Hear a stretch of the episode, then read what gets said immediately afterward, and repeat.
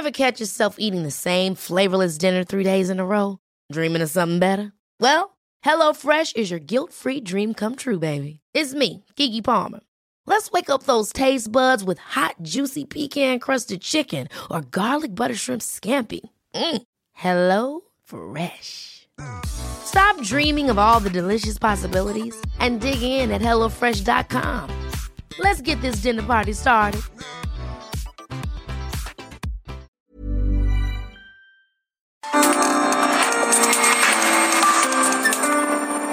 República H, con Alejandro Cacho. Muy buenas noches, bienvenidos a República H. Saludos a toda la República Mexicana en donde nos sintonizan a través de Heraldo Media Group. Yo soy Alejandro Cacho, me da un enorme gusto saludarle y darle la bienvenida a este espacio, a República H, donde hablamos de lo que realmente ocurre en el país. Hoy analizaremos las condiciones del sistema educativo en los 15 estados que renovarán gobierno. ¿Cuáles son aquellos que tienen los mejores niveles de estudio? ¿Cuáles son aquellos que tienen los mayores niveles de deserción? Hablaremos con el presidente ejecutivo y fundador de Mexicanos Primero aquí en el estudio. También en Reynosa, Tamaulipas, sigue la violencia. Este miércoles se registraron nuevos enfrentamientos y estaremos eh, de, vuelta conectados con Carlos Manuel Juárez, el director de Elefante Blanco, para que nos explique qué ha pasado y la pesadilla que se prolonga allá en Reynosa, Tamaulipas. Iremos a Quintana Roo, uno de los destinos predilectos del turismo nacional e internacional, pero que ha colapsado por dos cosas, la pandemia y por el sargazo. Y nuevamente estas dos amenazas acechan al turismo de Quintana Roo, que es la principal actividad de ese estado y es el principal sitio turístico de México, es el, lugar donde más dinero entra al país por concepto de turismo. Hablaremos con el, el, gobernador de Quintana Roo, Carlos Joaquín González, para saber pues cuál es el plan tanto para enfrentar el sargazo como para enfrentar los casos de COVID que están volviendo a subir allá en Quintana Roo. Pero ese no es el único estado con problemas de turismo. En Oaxaca, la pandemia de COVID obligó, obligó a cancelar la Guelaguetza, este tradicional festival cultural de Oaxaca, de todas las regiones oaxaqueñas, que se lleva a cabo en julio, cada julio, todos los años, y que en este 2021 se cancela. Platicaremos con el gobernador Alejandro Murat sobre lo que significa la cancelación de la Guelaguetza.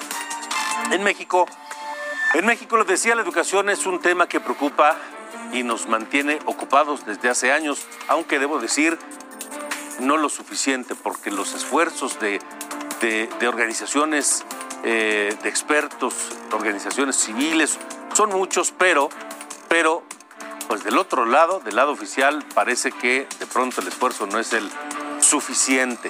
De acuerdo con datos del INEGI, la Ciudad de México es donde hay mejores niveles educativos, no es ninguna sorpresa. El 63.2% de la población tiene al menos estudios de bachillerato. Pero Chiapas está en el otro extremo del ranking porque solamente el 31.6% de los jóvenes alcanzan la educación media superior, menos de la tercera parte de los jóvenes chiapanecos alcanzan la educación media superior. ¿Qué sucede? ¿Cuál es el nivel en los 15 estados que eligieron gobernador el pasado 6 de junio y que cambiarán de gobierno? Mire, por ejemplo, Nuevo León está en segundo lugar de eh, nacional con mayor grado de escolaridad.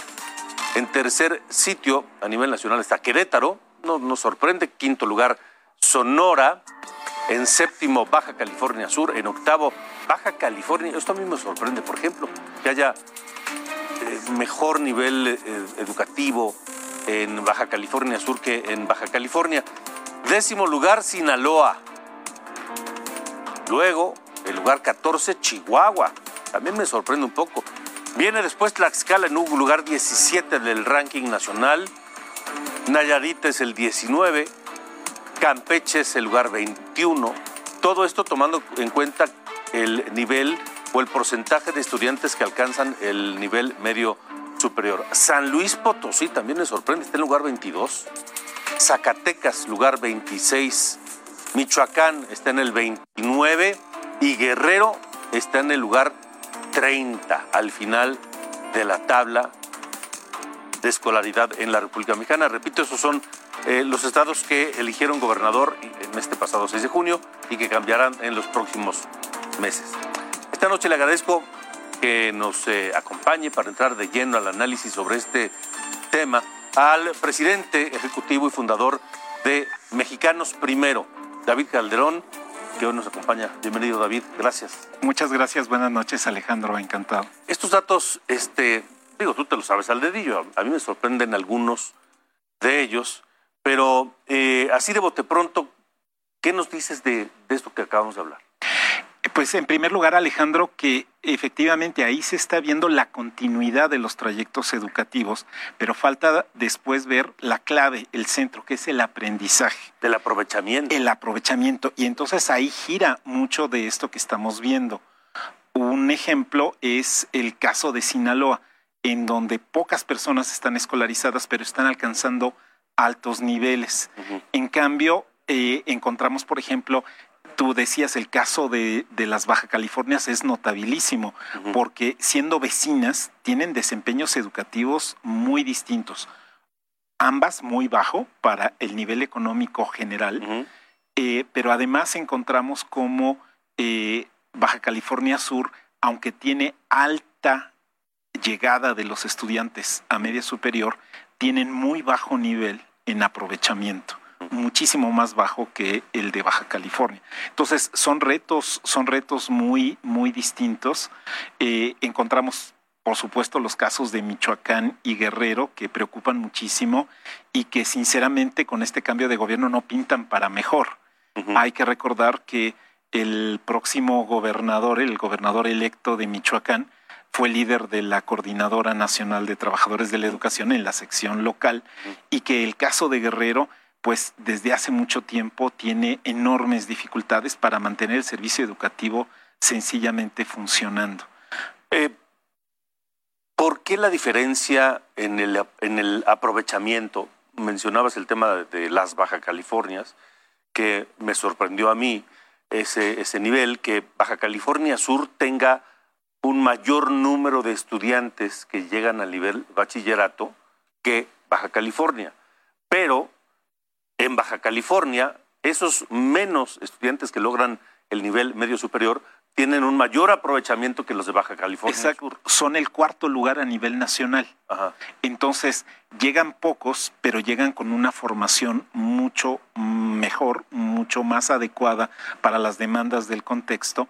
Y entonces tenemos el riesgo este de que una acreditación que no ha estado acompañada del esfuerzo de aprendizaje, pues es ir corriendo las dificultades al siguiente grado escolar y cuando ya te topas con la prueba de la vida, ahí es donde eh, tiene muchísima dificultad los jóvenes de Baja California Sur.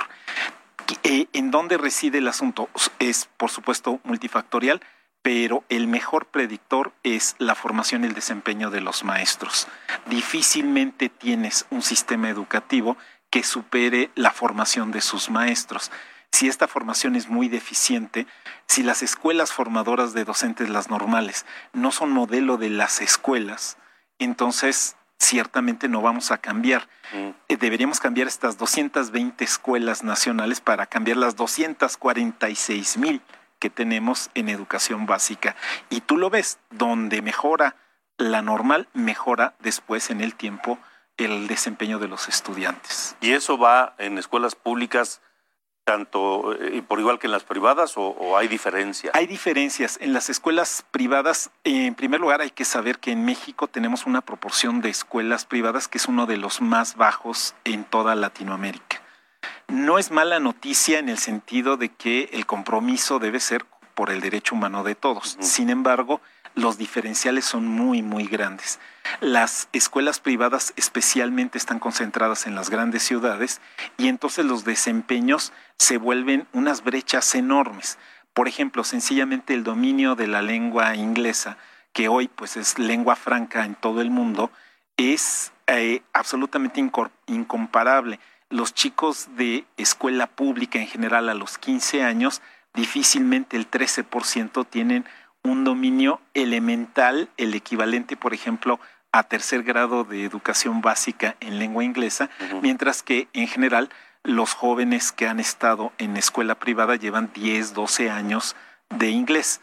Entonces, con cierta dificultad, pero eh, alcanzan situaciones muy distintas. Eh, el horario escolar es una diferencia enorme.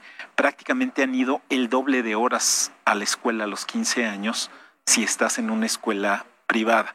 Adicionalmente, pues las condiciones de los hogares en donde hay viajes, en donde hay computadora, en donde hay biblioteca en la propia casa, la escolaridad de los padres generan pues todo un contexto muy favorable. Muchas veces la escuela privada es un picnic. Llegas con lo que traes de tu casa y eso es lo que comes, pero eh, sin que sea un gran esfuerzo, la escuela lleva adelante a estos jóvenes, mientras que en la escuela pública es una carrera de obstáculos, es una carrera contra el tiempo, es una carrera contra las dificultades y muchos de los bandazos que encontramos en la política pública le pegan a las escuelas públicas, las escuelas privadas se mantienen más o menos al margen porque tienen un cumplimiento pues formal más bien. Eh, David, ¿qué significa el empeño, desempeño o interés de los gobiernos locales en el, en el, en el nivel educativo de su entidad? hacen una gran diferencia, hacen una enorme diferencia. Hoy hacen más diferencia que las políticas generales del gobierno federal. Dos ejemplos que lo marcan clarísimo, Jalisco y Sinaloa. Jalisco, por ejemplo, no cerró sus escuelas. Entonces las mantuvo. ¿Aún con pandemia? Aún con pandemia en amarillo y sin maestros vacunados. No tuvieron las clases normales.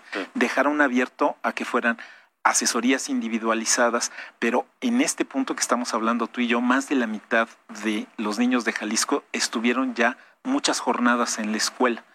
Eh, en cambio, cuando vemos, por ejemplo, el caso de la Ciudad de México, quienes pudieron tener algún tipo de actividad en estos más de 400 días, en este más de, un año y dos meses, eh, son una proporción ínfima. Eh, y entonces, el caso de Sinaloa también estuvieron en, cosa de dos años, pasaron de estar en el lugar eh, muy bajo en la tabla 19, comparado con la riqueza que hay en Sinaloa, a ser el segundo lugar en tercero de secundaria en aprovechamiento.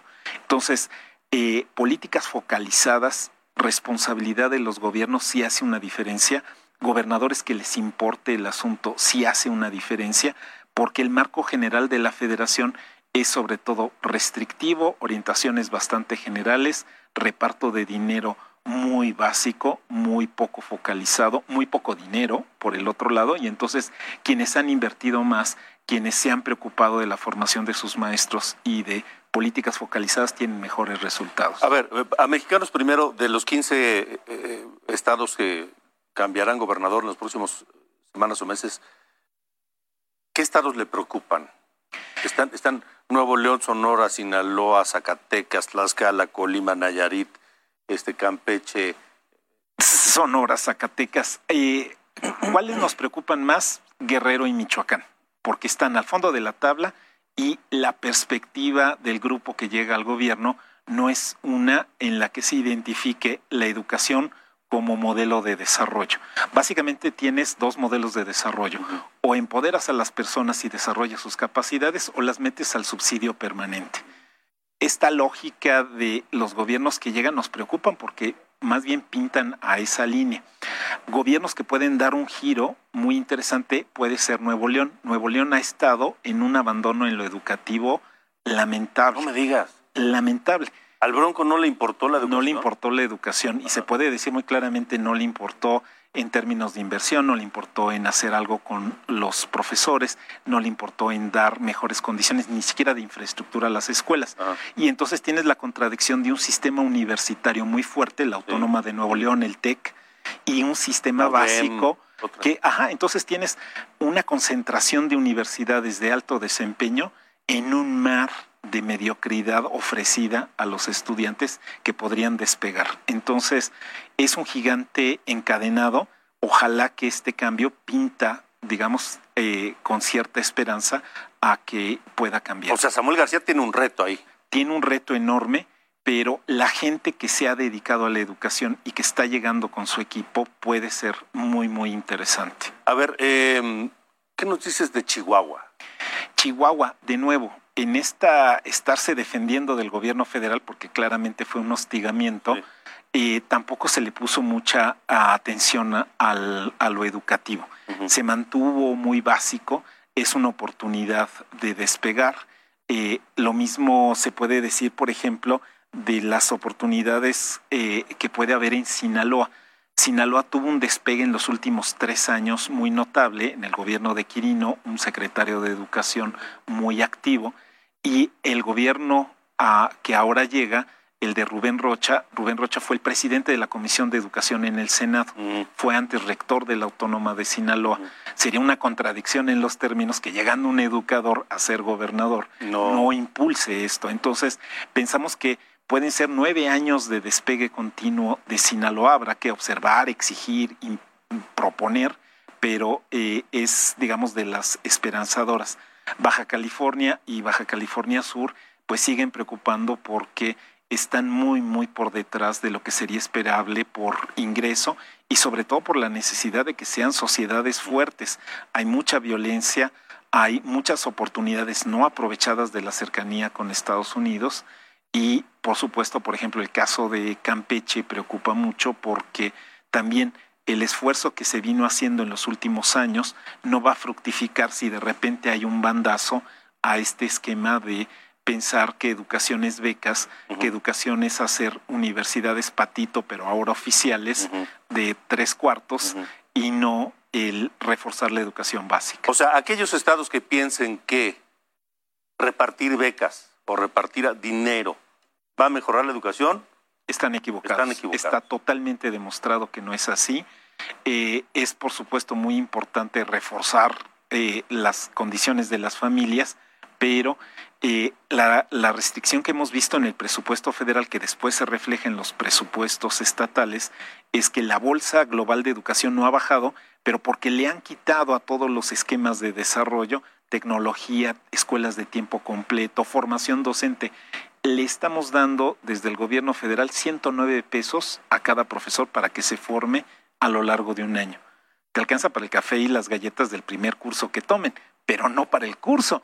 Es una burla, es una vergüenza. 109 pesos. 109 pesos, no, al año al año para cada profesor pesos? de escuela pública en México. Es el presupuesto más bajo en formación docente. Entonces, las cartas de amor a los maestros, eh, el pensar que en este sexenio ha sido desmentido en los hechos por el Congreso que votó mayoritariamente por este esquema.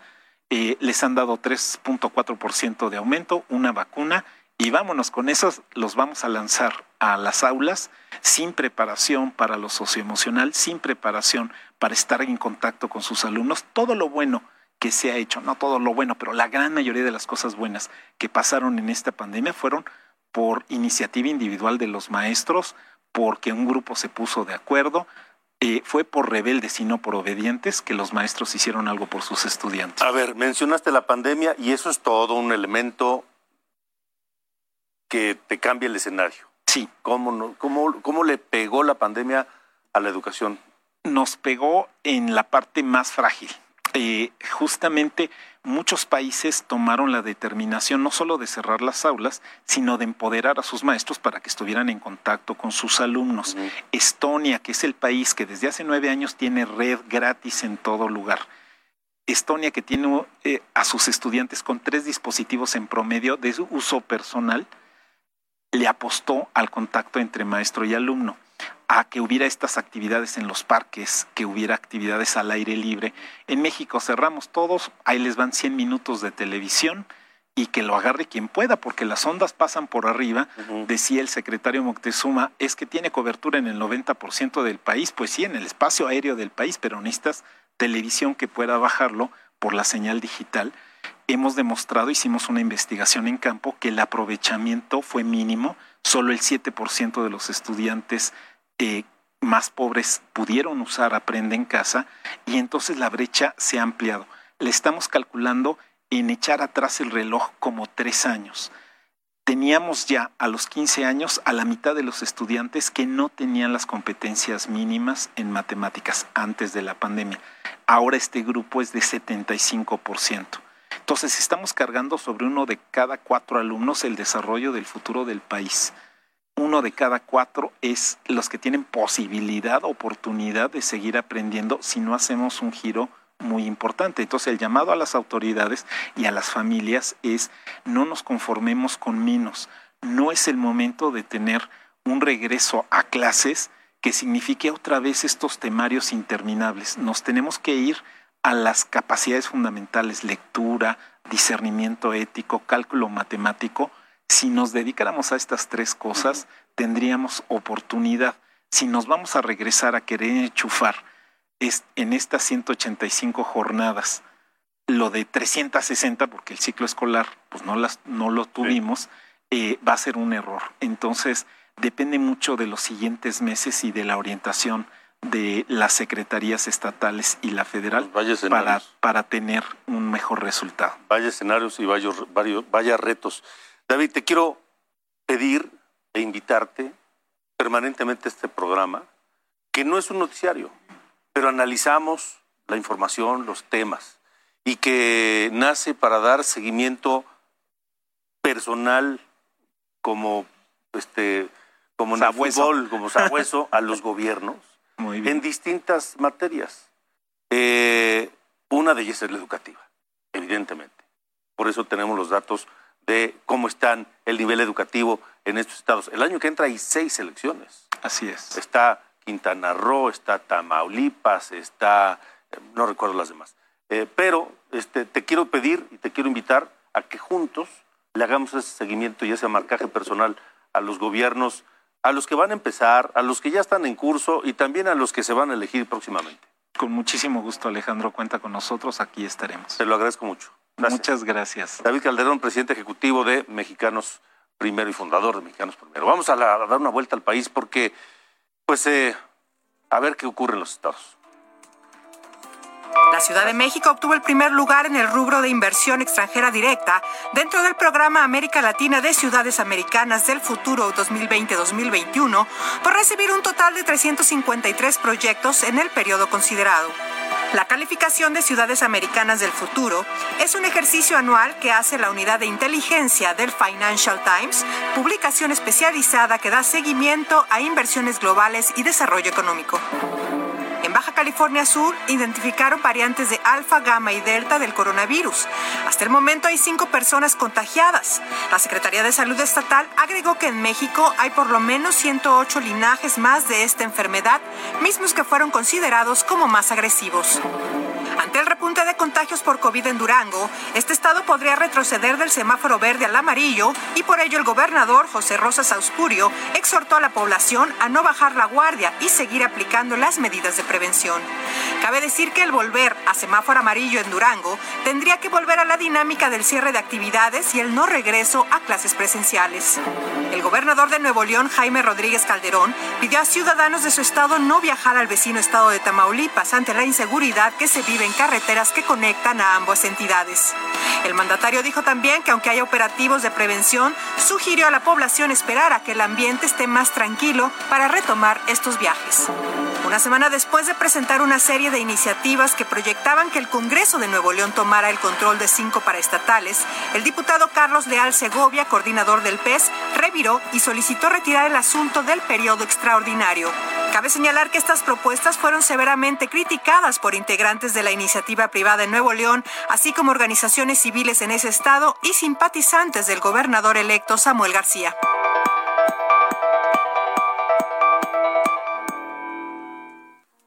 Seguimos eh, preguntándole, acercándole a los nuevos gobernadores de cuerpo entero. Así que, Sara, ¿qué nos puedes decir de la gobernadora electa de Campeche? La gobernadora electa de Campeche es Laida Elena Sansores San Román. Estudió psicología en la Universidad Nacional Autónoma de México. Tiene una maestría en psicología por el Instituto Félix Bernasconi de Buenos Aires. Fue diputada federal en 1991 y 2006. También fue dos veces senadora y gobernará Campeche hasta el 2027. Bueno, ahí está Laida Sansores, la próxima gobernadora de Campeche. Momento de hacer una pausa, pero no se vaya. Hablaremos de la inseguridad que sigue en Reynosa, Tamaulipas. No cesan los tiroteos por las calles de esa ciudad fronteriza. Hablaremos además con el gobernador de Quintana Roo. ¿Qué van a hacer? Está repuntando el COVID y está regresando el sargazo a Quintana Roo, que vive del turismo y que el año pasado se colapsó por eso. Y también Oaxaca. No habrá guelaguetza por la pandemia. Hablaremos con el gobernador Murat. Regresamos. Heraldo Radio. La HCL se comparte, se ve y ahora también se escucha.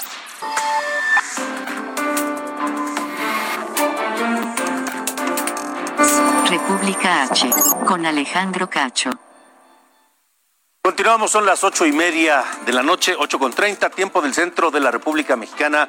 Saludos a todo el país, saludos a Tamaulipas, hablaremos de ese estado porque de última hora tenemos que informarle que hace unos minutos el Congreso Tamaulipeco aprobó reformas a la constitución local y con eso se otorgó fuero definitivo al gobernador Francisco Javier García Cabeza de Vaca.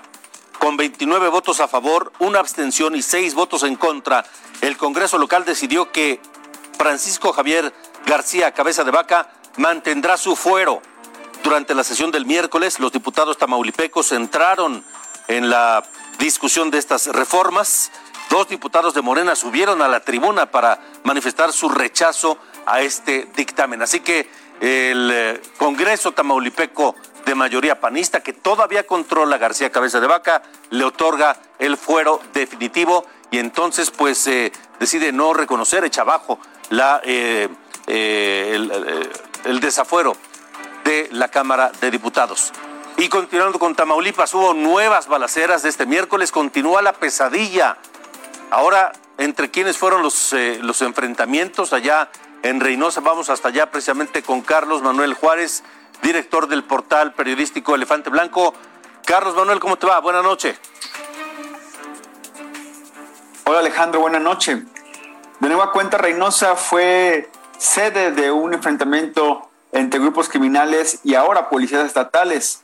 Desde las 7.30 de la mañana de este miércoles 23 de junio se inició una persecución entre policías del estado de Tamaulipas y un convoy de camionetas presuntos integrantes del crimen organizado. Las redes sociales, los usuarios reportaron el paso de este convoy por las colonias Muros, La Cima, San José, Jardines Coloniales, Las Fuentes, Cumbres, Jarachina Norte, Aztlán, La Cañada y en el Boulevard Hidalgo hubo un enfrentamiento por más de 40 minutos entre Fuerzas Armadas estatales y presuntos criminales que estuvieron en varias camionetas en esa zona. Justamente en la colonia Los Muros, los pistoleros que transitaban a bordo de una camioneta Jeep Grand Cherokee color negro comenzaron a disparar para contener el avance de la policía y allí eh, varias de las camionetas eh, se detuvieron, de ahí bajaron hombres armados y huyeron a pie corriendo y también ahí fue donde los policías repelieron la agresión y persiguieron a los pistoleros por varias zonas, eh, culminando en un predio enmontado ubicado en la calle Zaragoza y Boulevard Mil Cumbres de la colonia Cumbres. Los, los, sujetos armados abandonaron la camioneta en el lugar y comenzaron a correr entre el monte. Como te decía Alejandro, el final de esta persecución dio con dos hombres detenidos que están eh, ya en manos de la Secretaría de Seguridad Pública de Tamaulipas y en el lugar se aseguró la camioneta Jeep Grand Cherokee, un arma larga, dos chalecos balísticos, 12 cargadores y tres cartucheras, mientras que los agresores eh, fueron, fueron puestos a disposición de las autoridades. Ha sido un eh, miércoles igual de tenso en Reynosa, en donde siguen la tensión y pues el miedo de que se vuelva a repetir un hecho como el que pasó el, el sábado pasado, eh, en donde fueron masacrados 15 civiles en diferentes colonias de este municipio fronterizo. También comentarte que ayer por la noche la Guardia Nacional mantuvo un operativo en Río Bravo, Tamaulipas, un municipio ubicado a 24, 25 kilómetros de Reynosa, de donde se presume está parte del comando armado que eh, pues hizo esta masacre el pasado eh, sábado. Sin embargo, no hay información del saldo de esta incursión de la Guardia Nacional. Lo que tenemos confirmado es eh, los videos de la población de Río Bravo eh, que registraron las balaceras, los enfrentamientos en este municipio. También comentarte que, bueno, la convocatoria para la marcha eh, por la justicia y la paz de Reynosa está, se mantiene firme para este sábado por la tarde. Igualmente, la familia de Fernando Ruiz, una de las 15 víctimas de la masacre de Reynosa, está convocando para marchar en Río Bravo el sábado, eh, más o menos a una hora similar a la que se convocó en Reynosa. En general, bueno, el ánimo del el pueblo de Reynosa está siendo más de indignación que de temor, aunque sigue eh, generando temor ese tipo de persecuciones sin embargo, lo que priva por todo, eh, por todo lo demás es la indignación, el coraje, y por eso se espera que eh, la marcha, la marcha convocada para el sábado sea realmente multitudinaria y al igual que como es un hecho inédito, fue un hecho inédito, el tema de la masacre también sea un hecho inédito, lo que pueda suceder el próximo sábado en las calles de Reynosa, los habitantes exigiendo justicia y paz para el municipio con más habitantes en Tamaulipas. Y Alejandro, también otra información que el día de hoy surgió fue la presunta detención de responsables directos de gente que participó dentro de la masacre de Reynosa. Eh, en redes sociales, al igual que desde la mañana se reportaron los, las, las situaciones de riesgo, las balaceras, también se empezó a circular que la policía de Tamaulipas detuvo a cuatro personas directamente involucradas en este caso de la masacre. Eh, se habla, inclusive se apunta ya al nombre de un líder delincuencial eh, de Río Bravo, quien fue quien supuestamente ordenó esta masacre. Sin embargo, hasta esta hora, la Secretaría de Seguridad Pública de Tamaulipas no ha confirmado la detención. La Fiscalía General de Tamaulipas, ellos mencionan que no saben sobre estos hombres que fueron presuntamente detenidos. Igualmente, el gobierno de Tamaulipas, la vocería de seguridad, tampoco ha emitido un comunicado para corroborar o para desmentir esta información que ha sido difundida por una cuenta, eh, Alejandro, una cuenta que aquí en Tamaulipas, una cuenta de Twitter que tiene mucha, mucho respaldo, que es eh, la cuenta de Furia Negra, que es un policía que por medio de Twitter comunica acciones o da su parecer y fue quien empezó a difundir esta información de los cuatro detenidos. Estaremos al pendiente para saber si ya hay eh, detenidos directamente involucrados en, la, en esta masacre de Reynosa. También recordar que hasta ahora el único detenido y que fue justo detenido eh, el sábado 19 después de que se dio este enfrentamiento, mejor dicho, estos ataques a población civil, eh, Jonathan R., pues bueno, aún, aún no ha sido entregado a la Fiscalía General de la República. Eh, como la misma Fiscalía anunció en un comunicado eh, cuando ya eh, confirmó que iban a traer el caso de esta masacre de Reynosa.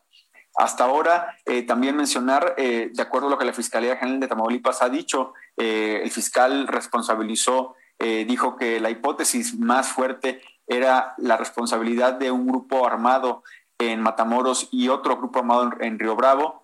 solamente comentar que, como hemos eh, confirmado, sí ha habido una incursión de elementos federales en Río Bravo, sin embargo no tenemos eh, ninguna información que nos indique que en Matamoros también se ha hecho una incursión de este tipo, pues para buscar a los responsables y lo que también eh, sabemos de buena fuente por las mismas familias de las víctimas es que la entrega de cuerpos ha sido pues muy lenta. En este caso tenemos el, en elefanteblanco.mx la historia de la señora Norma Patricia, que es viuda del señor Juan Francisco Ayala, eh, un hombre de origen guatemalteco que tristemente eh, fue una de las víctimas de esta masacre. Ella refiere que, bueno, que hasta ahora no han entregado el cuerpo debido a unos eh, documentos que se le están pidiendo para poder enterrar el cuerpo en México. Este documento es una carta de aceptación por parte de la familia de la víctima, la familia guatemalteca. Igualmente, eh, eh, importante mencionar que eh, las, las mujeres que fueron rescatadas en este hecho, recordar que, bueno, a la alrededor de dos de la tarde de ese sábado 19 de junio hubo un enfrentamiento en donde está, eh, el resultado fue un detenido, un abatido y dos mujeres rescatadas pues estas mujeres que fueron rescatadas del secuestro, eh, pues están, eh, están rindiendo declaración ante la Fiscalía General de la República. Es parte del panorama extenso, muy complejo en Reynosa y en Tamaulipas respecto a la violencia. Buenas noches, Alejandra. Gracias, eh, Carlos Manuel Juárez, allá en Reynosa, muy completo el reporte.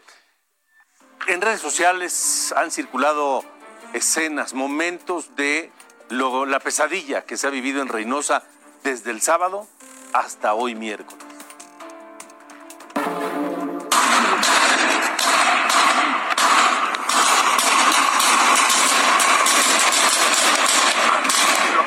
Están haciendo garra. Pero también así van a pensar que lo están disparando, güey. Es parte, es parte de lo que ha del sábado para acá, una pesadilla que parece que no termina. Cambiemos de tema. Vayamos hacia el sureste porque Quintana Roo está pues eh, bajo acecho, bajo acecho de dos fenómenos que el año pasado le causaron gravísimo daño, el COVID y el sargazo. Le agradezco al gobernador de Quintana Roo eh, que esta noche el gobernador Carlos Joaquín González nos acompañe para pues saber cómo, cómo están y cómo están eh, tratando de, de lidiar con estas dos cosas, gobernador. Buenas noches. ¿Qué tal Alejandro? ¿Cómo estás? Me da mucho gusto saludarte y saludar a tu auditorio. Y sí, efectivamente hemos tenido, bueno, esta situación que ya durante varios años se ha dado en esta zona del Mar Caribe con los efectos del sargazo, eh, que se acrecenta mucho cuando el clima se pone complicado, como lo tuvimos la semana pasada con una bueno, todavía era una perturbación tropical, después se convirtió en una tormenta tropical, Claudette, pero teníamos enfrente de la península de Yucatán y todos estos vientos que la propia eh, perturbación tropical generaron son las que eh, mueven el sargazo que va flotando normalmente sobre el mar y lo pega a las playas de, del estado, a las diferentes playas del estado, y pues genera toda esta dificultad de eh, volúmenes muy grandes de esta alga que eh, en esos momentos y con esas condiciones eh, ninguna barrera antisargazo ni las propias lanchas sargaceras pueden detenerlo y por ello hay que hacer un trabajo muy intenso de limpieza sobre la propia playa en las, en las arenas y que a veces se vuelve interminable porque son cantidades importantes Afortunadamente el clima ha, calmado, eh, hoy tenemos mejores condiciones, muy eh, adecuadas para, para, el sector turístico. Y bueno, por supuesto, de nuevo las barreras antisargazo, las lanchas sargaceras funcionando y la limpieza sobre las playas de mucho mejor manera, teniendo la posibilidad entonces de eh, playas limpias, que es al fin y al cabo lo más importante. Entonces, en este momento el sargazo, digamos, está dando un respiro a, a las playas de Quintana Roo. Y fíjate, eh, Alejandro, hemos recogido en lo que va del año alrededor de 17 mil toneladas de, sargazo en las diferentes playas, eh, más de mil eh, dentro del mar, estas 17 mil sobre la arena. Son cantidades muy importantes en cuanto a volumen. Y, pero nada más para que tomemos más o menos una referencia, en el 2019 se recogieron 85 mil toneladas. Eh, eh, efectivamente es una cantidad muy importante, estas que tenemos este año, pero muy por debajo todavía de lo que ocurrió hace dos años en el estado. En el 2019. ¿Y qué hay del, del COVID y de esta alza en los contagios allá en Quintana Roo, gobernador? Llevamos alrededor de cinco semanas teniendo un número importante o alto de casos positivos de COVID. Eh, principalmente se dio en la zona de Cancún, que hoy afortunadamente empieza a estabilizarse y empieza a tener un ligero descenso. Y eh, este a su vez fue eh, generando que otros municipios también tuvieran crecimientos, eh, por ejemplo en Cozumel, en la zona de Chetumal, en el municipio de Otompe Blanco, y en algunos lugares de Playa del Carmen, en el municipio de Solidaridad. Afortunadamente, este crecimiento de casos de COVID no ha ido acompañado de eh, crecimientos similares en cuanto a ocupación hospitalaria o número de defunciones, ha sido muy por debajo. Mantenemos niveles todavía de hospitalización de menos de 25%, 26% en, eh, en todo el estado. Algunos hospitales sí, con más de 50% de su ocupación, pero todavía con suficiente espacio e infraestructura que nos permite seguir eh, adelante y hemos eh, implementado una cantidad importante de programas que van en la búsqueda de la disminución de la movilidad, a pesar, por supuesto, de tener una gran cantidad de turistas, que sabemos que eso genera mayor riesgo, pero que también representa la recuperación de la economía del Estado y que es fundamental que podamos seguir adelante con esto y aprender a tener esta convivencia con el coronavirus a través del uso de los hábitos, del uso del cubrebocas, de mantener la distancia y estar continuamente repitiéndolo a través de estos programas para precisamente poder llevar a cabo las dos cosas, la recuperación de la economía y el cuidado de la salud. Ahora, gobernador, eh, ¿es usted optimista en que Quintana Roo no regresará al semáforo rojo y al cierre de actividades? Estoy seguro que no, lo, no va a ocurrir. Eh, eh, estoy seguro también que las y los quintanarroenses eh, han venido trabajando de manera unida y que todos juntos vamos a poder lograr vencer esta situación que nos permita no llegar al rojo, sino al contrario, llegar al amarillo y luego seguir descendiendo. Estoy seguro que lo vamos a lograr. De acuerdo. Gobernador Carlos Joaquín González, gracias. Muchas gracias, Alejandro. Me da mucho gusto saludarle. Igualmente, gobernador. Hasta luego. Y mire, ya que hablamos del sargazo, eh, es, es, una alga poco conocida, bueno, para nosotros, eh, que se genera por miles de toneladas, pero que además está causando ya detalle, eh, problemas, pues, en el, en, el, en el mar, en algunas especies que, pues, están viendo seriamente afectadas. La doctora Rosa Elisa Rodríguez, investigadora del Instituto de Ciencias del Mar y Limnología de la UNAM, está también con nosotros. Doctora, gracias por acompañarnos. Buenas noches. ¿Qué tal? Buenas noches. Eh, doctora, ¿qué, ¿qué, está pasando con, con algunas especies marinas que se están viendo afectadas por el sargazo? Sí, desde 2015 ya empezamos a ver cómo la acumulación masiva de sargazo en las playas empezó a matar a los pastizales marinos, que son muy importantes para evitar la erosión de las playas. Y también se empezó a ver mortalidad de algunos corales, de algunos peces, eh, pero fue ya en 2018 cuando empezamos a registrar un mayor número de especies a lo largo de todo el estado de Quintana Roo. Tenemos reportes desde Ixcalac hasta Isla Contoy y lo que más se registraron muertos fueron peces, pero también había especies de importancia comercial eh, como algunas langostas, también pulpos, eh, especies de quinodermos. Y a partir de 2018 también empezó a darse una enfermedad en los corales eh, que hacen los arrecifes, que se le denomina síndrome blanco, esta enfermedad, y si bien no se ha asociado con el sargazo directamente, sí sabemos que el deterioro en la calidad del agua que provoca el sargazo puede extenderse eh, por cientos de metros y puede llegar incluso a las zonas de los arrecifes. Entonces, eh, sí es muy preocupante lo que estamos observando. ¿Qué hace el sargazo para provocar este daño a los pastizales, a los corales, la muerte de peces? ¿Es porque impide el paso de la luz? ¿Es porque absorbe oxígeno del agua? ¿Por qué? ¿Qué hace? Mira, en sí el sargazo no hace nada. Lo que hace es la descomposición del sargazo. Ah. O sea, si tú tienes eh, millones de toneladas descomponiéndose en la orilla, eso genera una gran actividad bacteriana y esto provoca una disminución del oxígeno en el agua cerca de la playa, ¿no? Y también hemos visto que hay aumentos en, en la concentración de amonio y ya el deterioro, digamos que es tan grande en toda la, la, química del agua que la mortalidad de las especies es muy rápida. Entonces, en sí no es el sargazo, o sea, si el sargazo que llega a las playas se removiera rápidamente, no tendríamos este tipo de perturbaciones. Ahora, lo mejor es, sería que no se generara el sargazo. ¿Hay ya esperanzas científicas de que esto se evite? Pues tristemente no. O sea, todo apunta a que este evento eh, es resultado del cambio climático y de décadas de echar nutrientes al mar a través de, de drenajes, de ríos, resultado de la deforestación del Amazonas. Eh, y pues el cambio climático ya, ya hemos escuchado mucho todos los factores que lo provocan.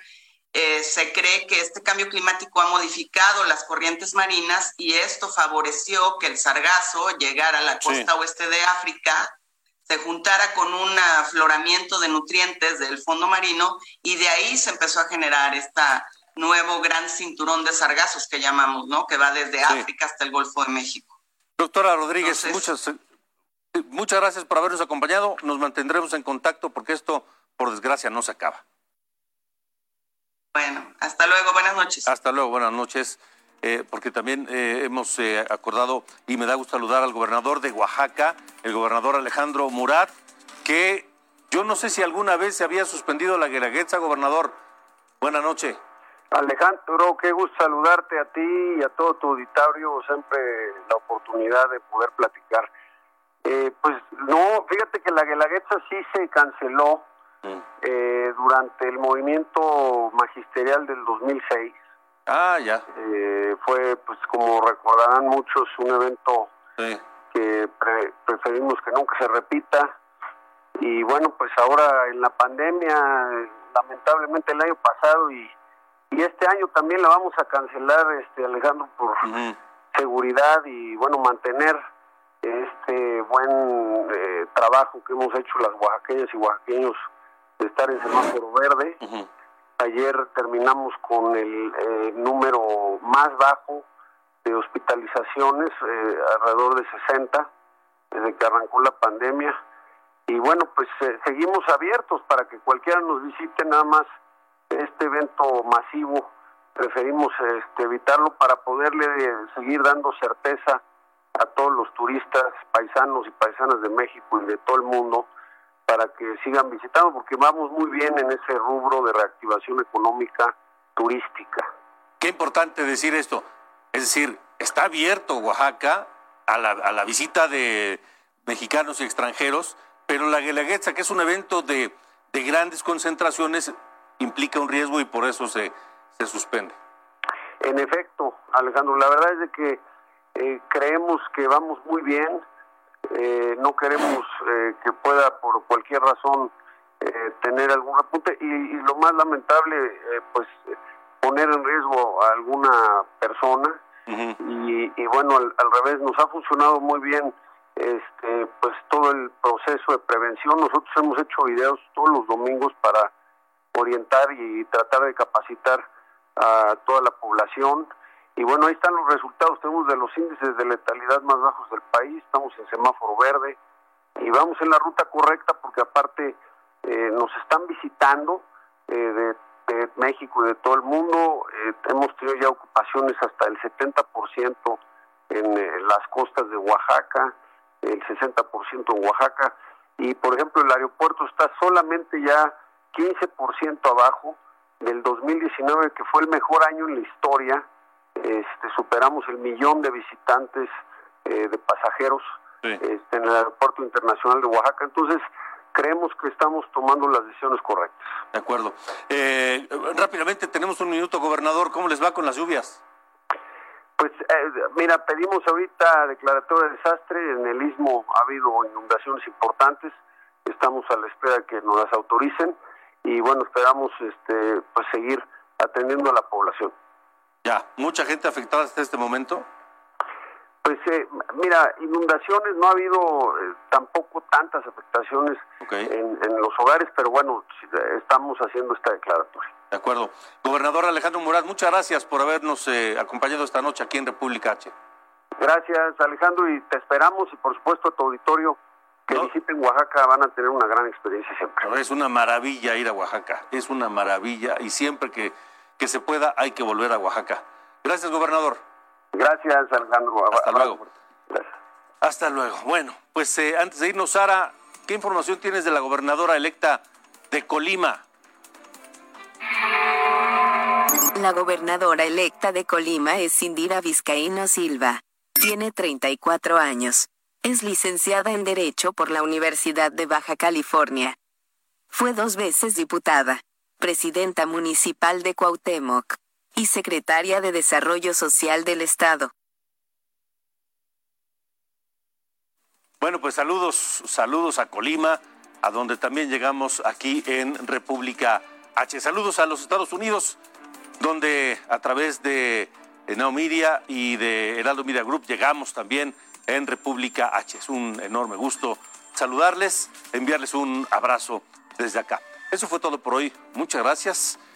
Eh, recuerde que nos puede escribir, nos puede escribir a un correo electrónico republicaheraldo arroba gmail.com republicaheraldo arroba gmail.com A mí me encuentra en todas las redes sociales como arroba cacho periodista. Gracias.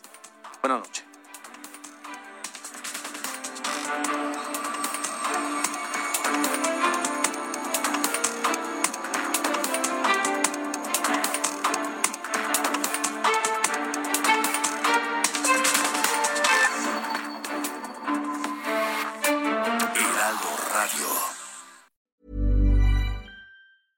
Ever catch yourself eating the same flavorless dinner three days in a row? Dreaming of something better? Well, HelloFresh is your guilt-free dream come true, baby. It's me, Kiki Palmer. Let's wake up those taste buds with hot, juicy pecan-crusted chicken or garlic butter shrimp scampi. Mm. Hello Fresh. Stop dreaming of all the delicious possibilities and dig in at HelloFresh.com.